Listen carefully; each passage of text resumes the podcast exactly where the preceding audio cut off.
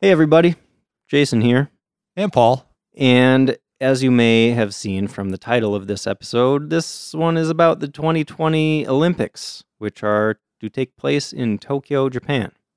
And at the time we recorded this episode originally, coronavirus was not really a thing. But now that it is a thing, and it is in the news quite a bit lately, thought it made sense to just put a little add on here and talk about whether that may affect the upcoming Olympics. So, Paul, what's going on with coronavirus? it's spreading quickly, but I ain't worried about it.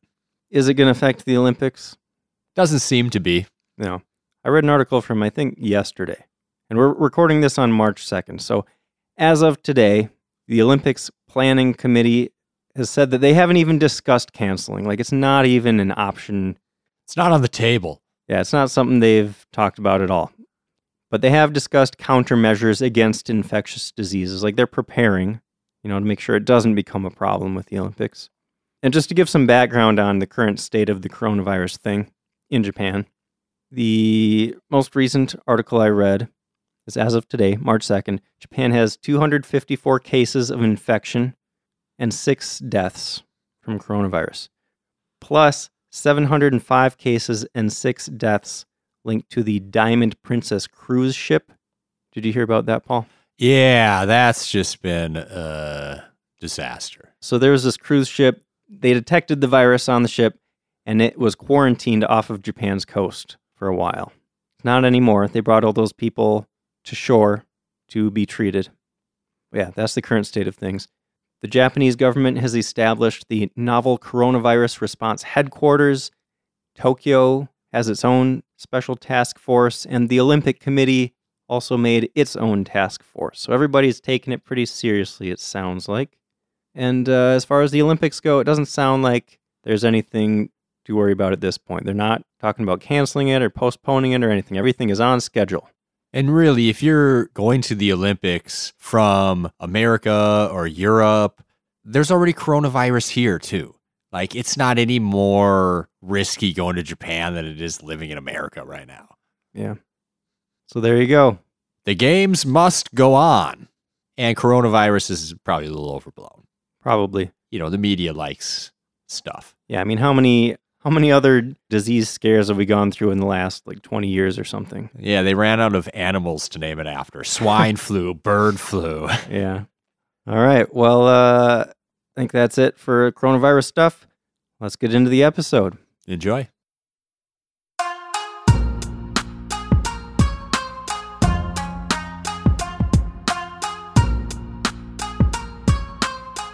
Welcome to Sightseeing Japan, the podcast where we explore the land of sporting passion.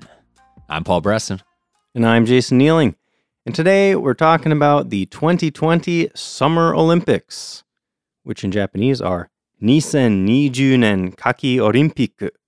And they are being held this year in Tokyo, Japan, from July 24th to August 9th. We're also going to be mentioning the Paralympics, which are from August 25th to September 6th. Paul, did you know that the official name of the Olympics this year is the Games of the 32nd Olympiad, or in Japanese, Dai Sanjuni Kai Olympic Kyogi Taikai? I did know that after researching this episode. I'd never heard of this Olympiad thing before. Really? Yeah, I, I'd I don't heard- really pay attention. I'd heard it said that way before. Okay. Apparently, an Olympiad is the four year period starting at the opening of the Summer Olympics. So the 32nd Olympiad starts this year because the first modern Olympiad started in 1896. It wasn't even that long ago that they started doing the Olympics every two years, like summer, winter, summer, winter. Really? When we were kids, it was all in the same year. No way. Yeah. I didn't realize that. Yeah. They staggered it sometime in our lifetime, maybe 20 years ago or something. Hmm. I can't remember. One of them they did two years after they just did it. I can't remember if it was the summer or the Olympics. They kind of like got a half extra early Olympics. Cool. Well, like we said, for this year, it's going to be in Tokyo, and Tokyo was selected in 2013. They've been planning this for a while. They decided at the 125th International Olympic Committee meeting in Buenos Aires, Argentina. Yeah, it takes a while to prepare for an Olympic Games, Yeah, as we'll get into a little bit here. definitely. Tokyo also hosted the Summer Olympics in 1964. Yeah, it's the first city in Asia ever to host the Summer Games twice. insinuating there's been other cities that have done it, though I don't know off the top of my head. What? Other cities outside of Asia must have done it multiple times then. Yeah, I guess so. If it was stated that way. But this will actually be the fourth time that Japan has hosted the Olympics. They did the Winter Olympics in Sapporo in 1972 and then in Nagano in 1998. I remember those ones. Yeah, I remember Nagano. And this will also be the second of three consecutive Olympic Games held in East Asia. Because in 2018, they were in Pyeongchang County, South Korea. And the next one in 2022 is going to be in Beijing, China. Beijing just did a summer games like not that long ago too, Really? like eight years ago or something. Hmm. That's cool. Good for them. Yeah. Reuse all that stuff they built for the last one. Maybe. Maybe they'll just tear it all down and start over. yeah, maybe. So I want to talk a little bit about development and preparation for the games because that's a pretty big deal. Costs a lot of money, a lot of work, a lot of time to prepare for the Olympics. In fact, the Tokyo metropolitan government set aside 400 billion yen for hosting the Olympics. That's about 3.6 billion US dollars. That's a, that's a chunk of change. Yeah. But that's only about half what they expected the cost would end up being. They forecasted they would end up spending 7.3 billion US dollars. And let me guess, let me guess, they ended up spending even more than that. Quite a bit more. That's how it always seems to go on these things. yeah, I read an article from December that said they might end up spending over 26 billion Oh, US dollars. Wow, that's almost four times the original estimate. Yeah, and if they hit that, it would make it the most expensive Olympics ever. Wow. Yeah. I mean, yeah, I suppose doing any work in Tokyo is going to be expensive. Yeah. I mean, there's there's a lot to do. Yeah, What- what, are they doing? Well, one big challenge is transportation. Yeah. because you probably heard about how busy those Tokyo subways are, and you know, bringing in more than half a million visitors, which is what they expect. That's going to put a lot of strain on their transportation system. Yeah. Wow, that's going to be nuts. Yeah. So they're building a new station. They're expanding a bunch of existing stations. This year, they're debuting a new model of Shinkansen, the bullet train. Ooh. You see that? No. It's called the N700S. The S is for Supreme. All right. S class. I like it. The best N700 yet. And they're working to make the railways more accessible to uh, differently abled people. Yeah, that's cool. Yeah. One thing that I saw that I think is cool is that they are linking both Haneda Airport and Narita Airport to Tokyo Station. Yeah. So that forever, that's just going to make traveling in Japan easier, Yeah. which is nice. Yeah. Definitely. That will help uh, get into central Tokyo from either of those airports. And the airports will be connected then through that station too. It used to be a long time to like get from Narita to Haneda if you had to, but now since they're both going to be connected to Tokyo Station, you'll be able to get between the two airports much easier. Yeah. Convenient. Yes. Uh, in March, they're also supposed to introduce a new English language website where you can reserve Shinkansen tickets. Oh, that sounds awesome. Yeah. And apparently, I didn't realize this, but there's already an English app that you can use to book the Shinkansen. Oh, wow. It's been around since the end of 2017. It's not like it's hard to get those tickets, but it's a little difficult, I guess, sometimes. Sometimes you have to wait in line if it's busy, like at the train station. Yeah, I gotta bust out my phrase book to try to request the tickets. Uh, they always have plenty of English to help you out with that at the station, I feel like. Usually, but But I mean, the app and the website, that's not really going to help if you are using the JR pass anyway, because you have to present that in person. yeah, that's true. Still gotta do that the old fashioned way at the booth. Some train lines are also extending their service hours. JR East and the Tokyo Metro agreed to extend them by about 30 to 90 minutes, depending on the line, every day through the Olympics. And other train companies are considering extending their services to 1 to 2 a.m. That would help people trying to get home late at night. Yeah, that's awesome. People are gonna wanna go out after watching the games too. Yeah. I I thought this was interesting too. More than half a million people in Tokyo are being asked to work from home starting July 24th, the first day of the Olympics, to ease congestion. That's really smart. Yeah. So they're expecting over 600,000 visitors coming in for the Olympics and the Paralympics. So Wow. if they can get around that many people staying home, that could definitely help. Yeah. Yeah. That can make a huge difference. Yeah. Just to give some context there, over 20 million people use public transport in the greater Tokyo area every single day. 20 million. Wow. Wow. That's such a feat. Yeah. And trains can already, even right now, just on a normal day, they can reach 200% capacity at peak times. But there's some professor that studies, you know, the transportation, and he said it's possible that they could reach 300% capacity during the Olympics, which could cripple the system. So Wow. that might have been what uh, motivated them to try to get people to stay home. Yeah, somehow the Tokyo subway system always seems to make it work. I've been there a couple times where it's like, no way everyone's going to fit on this train. But I've never seen anyone ever have to stay behind for the next train. Somehow everyone just squeezes on board. They're pretty good at it. But there's Stuffing got to people be a in there. breaking point at some point. Yeah. Well, we'll see what happens, but hopefully, all that stuff they've been working on will uh, make things run smoothly. Yeah, it should definitely help. Yep. And that's the kind of stuff that it's really costly, but it benefits your city after the Olympics. Yeah, yeah. I mean, a You lot of know. those the expanded train stations are still going to be there. Kind of it helps with future infrastructure too. Yeah, I feel like it's more beneficial in the future to spend a couple billion dollars building trains and subways than it is uh, dropping it on a stadium that you do concerts in once a week. Sure. Speaking of stadiums, I bet they spent some money on those too. just a little bit. Yeah, so they also have to think about venues and infrastructure because there are a lot of events that are going on and they need a lot of different types of buildings to take care of all those. So they still had the National Stadium, which was the main venue for the 1964 Olympics. And was built for those Olympics. Yeah, but they decided not good enough. We're going to tear it down. That's what they did. And they built a bigger one, a new, brand new building in the same spot, which just opened recently on December 21st, 2019. There was a false start or two and a redesign or two along the way, Yeah, it sounded like it didn't go perfectly smoothly, all the planning stuff, but but it's open now. Yep. 80,000 person capacity it's a lot or of people. so. That's a pretty big stadium. Yep. And I didn't know it's actually located in Shinjuku. I didn't know that. Hmm. I never noticed it there before. Yeah, I don't remember like seeing a giant building in the middle of Shinjuku. Right, but Shinjuku's packed pretty tight. Like it could be right behind like the one set of buildings nearby and you wouldn't see it until Yeah. you're there. True.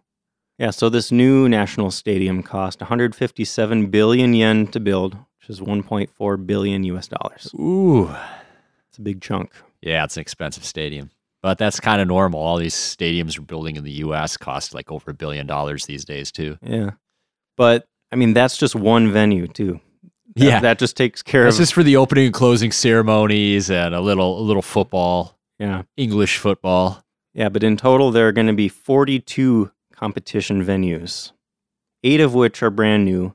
Several more of them are temporary, and the rest are already existing, and they're spread all over Tokyo, with one exception. Paul, did you see that they recently decided to move the marathon and race walking events to Sapporo? Yes, I did. Yeah. Odori Park. We talked about that in our uh, Hokkaido episode, I think. Yeah, that'll be a cool spot for them. Good Mhm. for Sapporo. Yeah, and good for the athletes. They moved it because of heat concerns. Tokyo gets pretty warm in the summer. It's expected to be the hottest summer Olympics ever, apparently, Wow. due to Tokyo being a heat sink and due to global warming and the usual hot summers. It's just forecasted to be a perfect disaster of hot, sweaty days. Can you imagine running a marathon in that? the I heard the people in Tokyo were like, let's just move it earlier in the morning. and the Olympic Committee was like, nah, we don't want anyone dying out there. Yeah. So there's some other famous venues in Tokyo that are going to be part of the Olympics too that I wanted to mention here. Like what? How about Kokugikan Arena. Never heard of it. It's also known as Ryogoku Sumo Hall. Oh, okay. And we covered this one in our sumo episode. Mm-hmm. So they're going to host the boxing events there Cool. because it's perfectly designed for a little square ring Yeah. right in the middle. Every seat is like facing it perfectly. Nice. Also, I found out between sumo tournaments, they do have pro boxing and professional wrestling here as well, and music, music concerts too. Nice. So it's widely used. One other one that's pretty famous is the Nippon Budokan. I've heard of that one. It was built for the 1964 Olympics when judo made its debut as an Olympic sport. Mm. Uh, so the judo and karate competitions are going to be held there. It's used mainly for martial arts competitions and also pro wrestling. pro wrestling's kind of big in Japan. I didn't know that. I've never seen like. I mean, is it really theatrical like American pro oh wrestling? yeah, oh yeah. It's it's ridiculous, but fun. Cool. So this is also a famous concert hall. I didn't know this, but ABBA played there. Nice. The Beatles played there. Okay. That must have been like late 60s. Uh, and Tina Turner apparently played there as well. So some big names have been through there. Cool. And there's one more venue that's not an actual sporting venue. But I wanted to mention because it's like my favorite building in Tokyo is the Tokyo Big Site Mm, yeah. Conference Center on Odaiba. The four upside down pyramids elevated all together. That's a super cool looking building. What It's- are they using it for? it's the Media Press Center and the International Broadcast Center. Uh, So that's going to be involved too. There's going to be a lot of events in Odaiba too, bunch of swimming and stuff. So there'll be athletes around too. That's all I got for venues. okay. Let's talk about events then, because there are a few new ones this year. So there are core events that are always in the Olympics, but the International Olympic Committee has new policies that allow the host organizing committee to add sports. So Japan got to pick out a few of their own, and they decided to add karate, Mhm. sport climbing, which is basically rock climbing, a few different types of rock climbing they do, surfing, skateboarding, and baseball slash softball, which count as one one event apparently. Yeah, and uh, all of those except baseball and softball are making their Olympic debuts. Yeah. Baseball and softball haven't been in the Olympics since 2008. And I'm so pumped. Baseball's back in it. I bet you are. I wish the major leagues in America would take the time off to send a team over there so we'd get to watch like our best guys go at it. Mm, but they don't. So it's going to be a bunch of uh, AAA guys over there or something. Hmm. But they'll still do us right. They'll still do us proud. all right, all right. I thought it was a little surprising that this is the first time for karate to be a part of the Olympics because they've had judo, boxing, wrestling, even taekwondo have been in the Olympics for decades. Yeah. Interesting. Can't have everything, though, I guess. Yeah. I think they actually just dropped a bunch of wrestling events Oh, because there just wasn't enough people around the world competing in it or something. Huh. There weren't enough top tier competitors or something. But it was kind of a shame because wrestling's one of those few sports that goes all the way back to the ancient Olympic Games in Greece. Hmm. You know, wrestling and javelin and the stuff they did back then. yeah, yeah. Paul, I have a fun fact about karate too. Did you know that karate did not originate in Japan? No. Does that shock you? what? But Yeah. it's got a Japanese name. get this karate actually originated I'm, this is a little bit of a tricky one because it originated in okinawa which is now a part of japan but when it originated there okinawa was not a part of Oh, you Japan. got me. yeah You got me. it's a technicality sort of but interesting huh Yeah. So karate is Ryukyuan. Ru Ru Ryukyuan. yeah Cut could it. s- no i'm Cut not it. Um, i'm definitely not cutting that that was too much fun There's also going to be three other sports that weren't in the last Summer Olympics that were added in by the Olympic Committee, probably because wrestling and whatever else fell out. Now we've got these three in, and they are three on three basketball, which sounds really interesting. i'm curious like what it looks like seeing three pro basketball players play against another three. Like, I just can't imagine how the game would change, right? you know? How long till we have one on one in the Olympics? That would be so fun to watch. That would be epic. yeah. Um, also, freestyle BMX. Yeah, they're trying to aim the Olympics more at youth. So they're adding more uh, extreme sports these days. Yeah, with uh, Japan choosing to add skateboarding and surfing for this Olympics too. Mm-hmm. That's that's really cool. They've got a lot of newer stuff, which is nice. Yeah. And the third one the IOC is adding is called Madison Cycling. And it's actually a cycling relay race. Cool. Um, and it's apparently American invented. So hopefully we dominate, right? I don't know. Hopefully. We'll see. Hopefully no one falls trying to pass a baton on bikes. Does that Seems a happen little often? tricky. I know I've seen videos of like in a bike race, somebody goes down and then like 20 people behind them Yeah. go down. I don't know if it's like super common, but when someone does go down, it creates that huge piling effect, Yeah. which makes those crashes kind of epic. Yeah. So that's it for the new sports. Otherwise, all the same old classics track and field stuff, soccer, swimming. All sorts of stuff.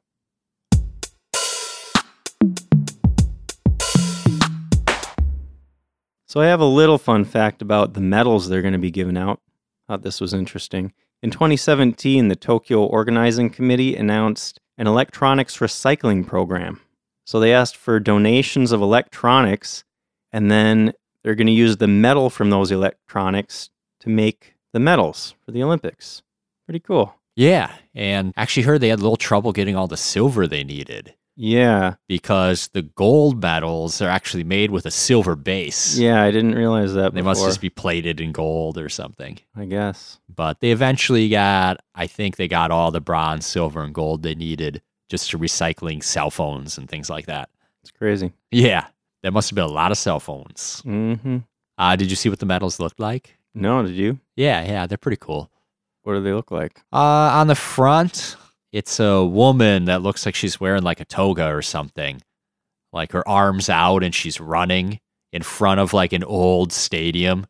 It looks like an old Circus Maximus, like Roman style Like the Colosseum or something? like the Colosseum, but not circle, like oval. Okay. And on the back, it's like a flower petal shape with the Olympic reef in the center. Flower petal shaped like uh, cherry blossom?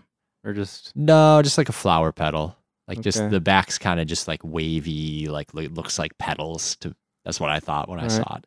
I'm going to look it up. Yeah, they look they look pretty cool. It'd be a nice medal to win. Be able to have around in your trophy case for a while. Yeah, I, I wouldn't mind having having a Olympic medal. It'd be pretty cool, I guess. yeah, yeah. I think most people sell them after they win, but you know, whatever. Are you serious? I think a lot of people do. To who? collectors, you know? Huh. If you if you won a gold medal and like ten years later you could sell it for like fifty thousand dollars, you'd probably be you'd probably be a little tempted. Yeah. Yeah. Yeah. Like a lot of the athletes in the Olympic games, all those sports besides like basketball and soccer and stuff, they're not like super wealthy athletes. Yeah, I suppose. You know, they all work at the Home Depot or whatever in the off season to help train. Okay. So they got to run the torch relay to get the torch to Japan. Yeah, that's a big thing. The torch is going to be lit on March 19th in Olympia, Greece. March? March 19th. Will they do the relay all the way from March up until July? It goes all over Japan. It's going to go to all 47 prefectural capitals in Japan. Wow. How do they get it to different islands and stuff? They could put it on a boat. Huh. I wonder if they don't cheat sometime and like fly it. Like, are they really going to put it on a boat from Greece? Well, it's supposed to to, be like, burning get the it to whole time, Japan. right? Yeah, it's supposed to be, but if they put it on airplane, they're not going to leave it burning. Right. so I don't know. I don't know. I didn't look that hard into it. But that, that's cool. They're going to hit every area in Japan with that thing. So everyone's going to get a chance to come out and see the Olympic flame. It is cool. Gets people psyched. Yeah. So, of course, they've been doing a lot of marketing to drum up interest in the 2020 Olympics. There was actually a nationwide design contest in Japan to design the emblem for the 2020 Olympics. And in 2016, they unveiled the winning design Maybe you've seen it. It's a kind of a ring sort of shape, but the ring is in an indigo colored checkerboard pattern. And the Paralympics emblem actually is almost the same, except instead of a full ring, it's like a little crescent. Okay. It's a pretty cool looking emblem. And it being Japan, of course, they've got mascots for the Olympic Games. For the Summer Olympics, Mirai Toa is the official mascot. Yeah, you know what that name means? Yes, it means future and eternity. Yeah, Mirai is future, Toa is eternity. And he's a little cutesy cartoon character. Yeah, and he's uh, blue with the same checkered type pattern that's on the official logo. Yeah, So it kind of ties in. yeah, blue and white. And he's got a whole backstory Of and a course, personality. he is a fully fleshed out character. He has a strong sense of justice. And it's the Olympics, so of course he's very athletic. Yes, of course. And then randomly, he has the ability to teleport anywhere instantly. Awesome. Because why not? Do you know there's also a mascot for the Paralympics? Oh, you mean Someti? Yes, I do. Yeah, I know about her. She's named after Some Yoshino, a type of cherry blossom. Mm. Also, that name is supposed to sound like so mighty in English. which Yeah, that's I kind thought of was funny. that's kind of funny. Because I mean, yeah, okay, that's that's an English phrase. I've never heard anyone like use those words together. Like, oh, that person is so mighty. You know, yeah, not in like real life. Like Nobody- maybe, like, it's- maybe in a fantasy book or I something. feel like mighty is a dated word. You don't hear people use that adjective anymore. yeah, I think of like Middle Ages knight if someone says like mighty. I think of Mighty Mouse. That's the only time I've heard like mighty in pop culture. yeah, So Someti, she also has the checkerboard pattern like the other dude. but she's pink. Right. And she's supposed to be calm, but can also be very powerful when needed. Oh, Yeah. interesting. Yeah. She can fly. Yeah. She's got a cape Her cape lets her fly. and she's got these little cherry blossom shaped antennae that allow her to send telepathic messages. Interesting. Pretty cool. She can also talk to stones and the wind Wow. and move objects by looking at them. I'm A little impressed. telekinesis. Man. Yeah. Got two regular superhero mascots. So they supposedly have conflicting personalities, but nevertheless, they have a strong friendship and respect for each other. Okay. And uh, according to their backgrounds, they both live in the digital world. Yeah. And through the internet, they can transport themselves between the digital world and the real world. Pretty awesome. It's a lot of powers. Yeah. So to link it back to like Japanese culture, I've got a quote from uh, Sadashige Aoke, an advertising theory professor at Hosei University in Japan. Hit me. He says the mascots follow the Japanese tradition of creating personalized characters out of nature mountains, rivers, animals, and plants. And it goes along with the traditions of animism and the Yeah. belief that everything natural has a soul. Definitely. We have to do an episode eventually about mascots because it's it's interesting how ingrained they are in Japanese culture. You see them everywhere. I was going through some of my pictures from one of my trips recently, and they have a little mascot that they paint on the sidewalks, telling people like that you're not supposed to smoke out on the sidewalk. And it's this little cloud of cigarette smoke with a little pink bow on it and like a happy little cartoony face, like, hey, don't smoke here. that's that's that's funny. Yeah. It's almost too much. Yeah, or I like, like it. different like utilities companies and stuff will have mascots based on whatever utility they're selling, you know. here's the most interesting thing I found about the mascots, and maybe even like the most Japanese thing about them Hmm. is that they're going to use the mascots through licensing and merchandising to help pay for the Olympic Games. Yeah, makes sense. I heard an Olympic official said they were planning to generate $130 million from licensing and merchandising for these characters they made up. Nice. Dude, on my recent trip, I saw them selling Olympics merchandise all over the place, like in stores that were completely unrelated to anything Yeah. sports. Like uh I think in Bit Camera, one of the big electronics store chains. Wow. They just had a interesting. section of the store full of like t-shirts and little I'm sure they had like plushies of the mascots and all this stuff just covered in the Olympics mascots and logo. Yeah, and you were uh, eight months ahead of the Olympics or something. Yeah. Wow. Yeah, you're not even going to be there during the Olympics. Why would you want a souvenir? But they're going to try to sell that stuff. It's all over the place.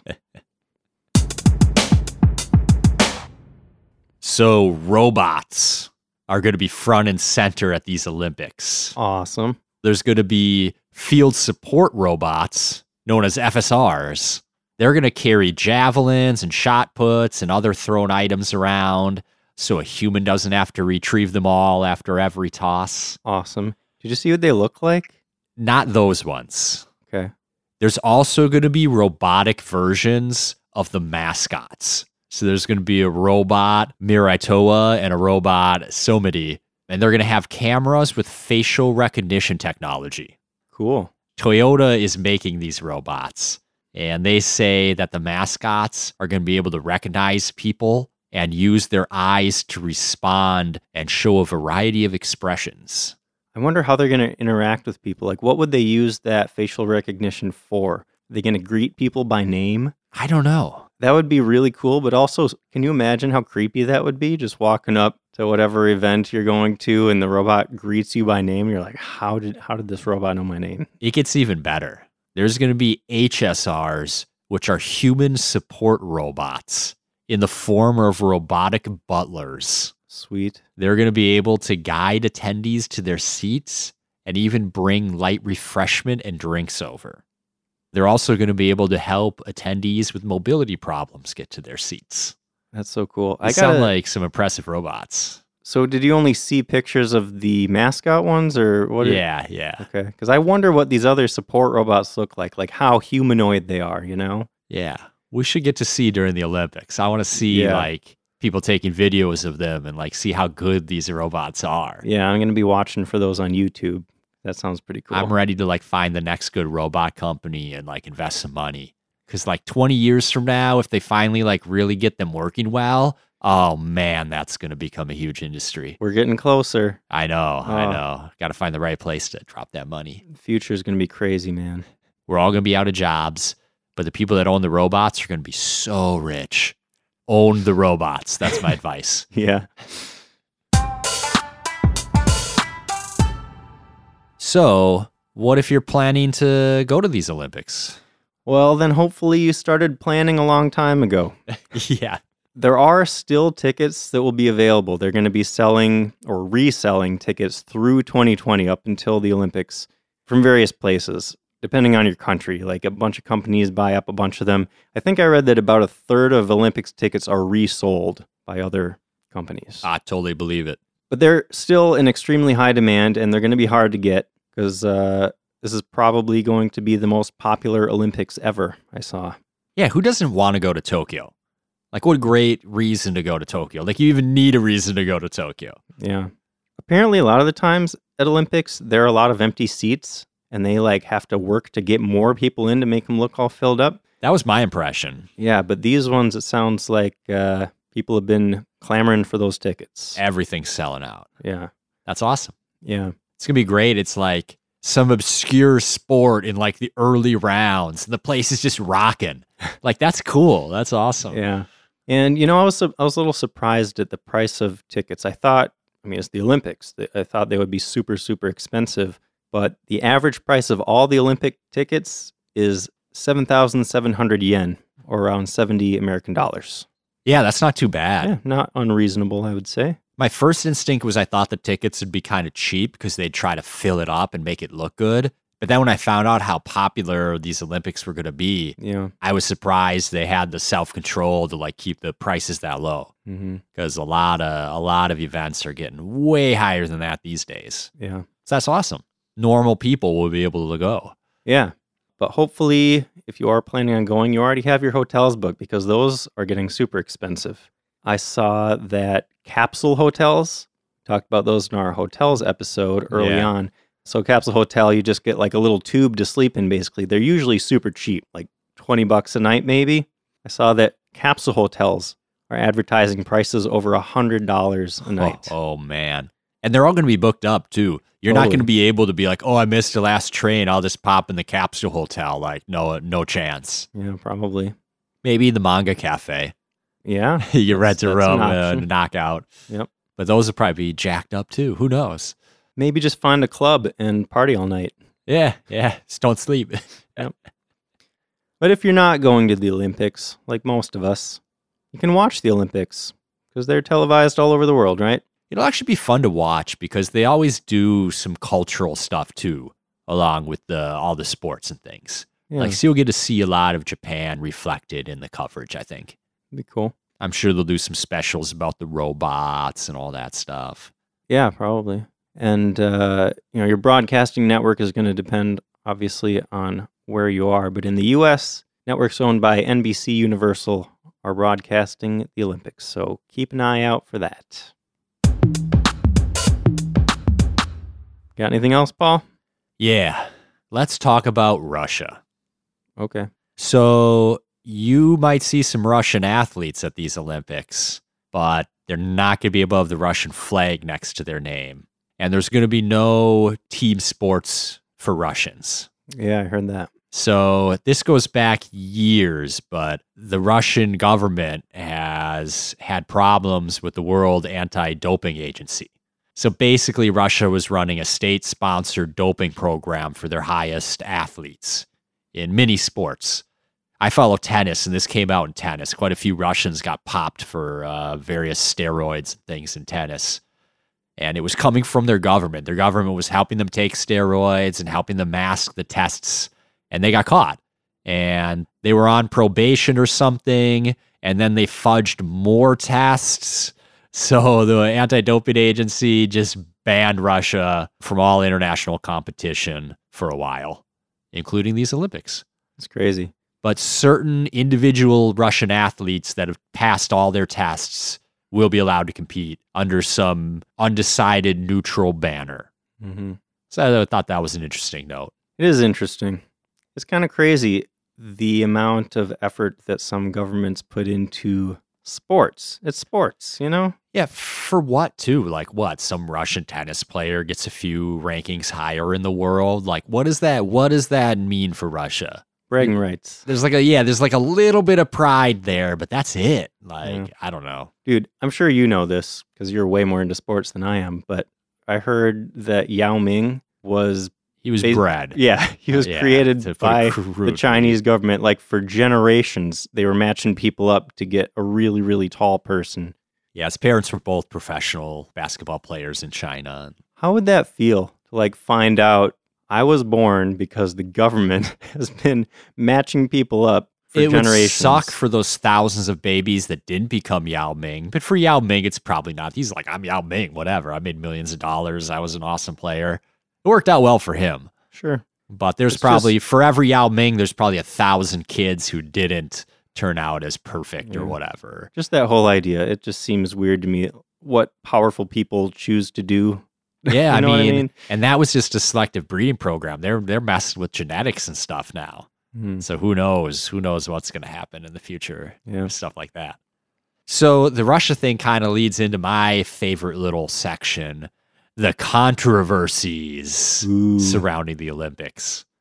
So you mentioned in the intro about the bidding process that happened, Mhm. and there have been allegations of bribery against the Japanese Olympic Committee's bid. And the guy that was in charge of it ended up stepping down, and it has been investigated. But as far as I could tell, there was no like guilty verdict Mhm. but they did an audit on the committee's accounting documents and $8 million spent overseas has gone missing and nobody knows where it is. Hmm. So, knowing how the Olympics go, there were probably some people that got bribed. I'd be surprised if there was a single place that won the Olympics in the last 20 years that didn't bribe a few people Yeah. to, to get it. So uh, that that probably happened. But honestly, it's probably better that it went to Tokyo because it's gone to some lesser developed cities and they just end up spending so much money on stuff that could have been better used. Yeah. Well, a At lot least of Tokyo is already pretty developed, you know. yeah. I mean, a lot of cities can go into debt that lasts for decades because the Olympics were there. Yeah, so I think it's better going to a place like Tokyo. They can afford it if they want to. Also, they're going to be playing baseball and softball games in Fukushima, and uh, the torch, the Olympic torch, is going to start there in Japan. And that's a little bit of a controversy because not everyone believes that it's totally safe yet after the nuclear disaster. Mm-hmm. But the baseball stadium's like 55 miles from the site of the nuclear disaster. That's pretty far. Like, Yeah. even, you know, I'm anti nuclear, and even I'm like, yeah, that's probably far enough away. They're probably all right, you know. Sure. But that's a controversy. The marathon was a slight controversy, but that's been settled now, moved to Sapporo. No, just because of the weather concern. or Yeah, the it was heat. going to be too hot. You know, the Tokyo didn't want to give it up, but they eventually said okay. So that got worked out. That's a good one. Yep. And then probably the biggest controversy I think is the labor practices. There's a hard date for the Olympics and everything's got to get done. So in 2017 there was a worker that killed himself and they did an investigation What, what kind of worker? What was he working on? he was a safety, some sort of safety supervisor for construction. I don't Or know constructing exactly. like the new arenas. Yeah, something like that. Yeah, something new they were building. I don't know exactly what it was, but they found out he had recorded 211 hours of overtime in the month before he killed himself. What? In a month. Yeah. What? So he must have been working like 12 hours or more a day every single day for like a month straight. It's maybe crazy. even more, maybe even 14 hours a day. I didn't do the math, but Yeah, that's insane. that is Because, insane. you know, full time worker, 40 hours a week, you're going to be working like 160, 170, whatever hours a month. So he more than doubled that. That's crazy. So. he must have had like zero days off that whole month. So then they did a wider audit after that came to light, and they found 18 companies out of 40 had workers working more than 80 hours of overtime per month, and several of them exceeding 150 hours. of overtime. Yep. That's ridiculous. So, I mean, the Japanese have always had that like work hard mentality, but that's crazy. Yeah, So, hopefully, they got a hold on that a little bit. man. Then there were a couple international controversies too. South Korea is involved in both of them. South Korea has petitioned the Olympic Committee to ban the Japanese rising sun flag from the Olympics. Yeah, I heard something about that. You know, they And we're I I just want to be clear. We're not talking about the Japanese flag, like the white flag with the red sun in the middle, the red circle. We're talking about what did you call it? Imperial flag? yeah, Yeah, so this is a flag. It, it looks very similar to the Japanese flag, but it's got these red rays coming out of that sun. And it has a long history in Japan of being connected to the military. So that's why that flag is controversial. yeah, and I don't even know why they'd be trying to use that one. I don't know why they don't just use Japan's really nationalistic, probably bringing it up, even though they probably shouldn't. But uh, South Korea is saying uh, they're comparing it to the Nazi flag and how the swastika reminds Europeans of the nightmares of World War II. Wow. They're saying that this is what that flag means to us. That's a pretty uh, strong comparison. Yeah, and they've kind of got a point because it wasn't just World War II. I mean, Japan Yeah, they had a long history of imperialism occupied in Asia. Korea for a while. Yeah. and were arguably committing a genocide on the Korean people. They were teaching them all Japanese and burning Korean books, and it was bad. But, anyways, the last controversy I'll get to is border disputes. So, on the map for like the official website for the Olympic Games, there's a map that shows Japan and it shows the Kuril Islands as part of Japan, which Russia claims. Yeah, those those ones up by Hokkaido, right? Yep. And then there's the Leoncourt Rocks, which are some islands that are governed by South Korea that are shown as part of Japan there too. Hmm. So South Korea and Russia both objected to that. Yeah. But there's all sorts of island border disputes in the Pacific. It's not unusual. Yeah.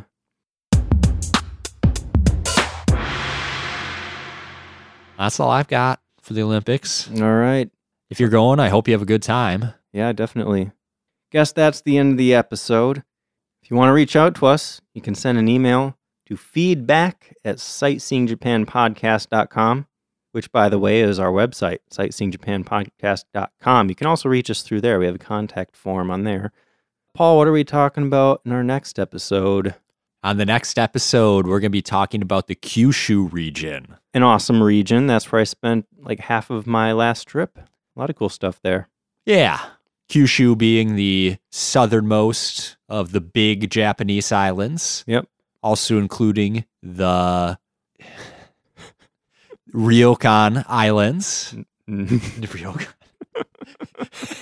also including the Ryukyu, the, the Ryukyu Islands, yeah, Which the includes region stretches all the way down. Okinawa.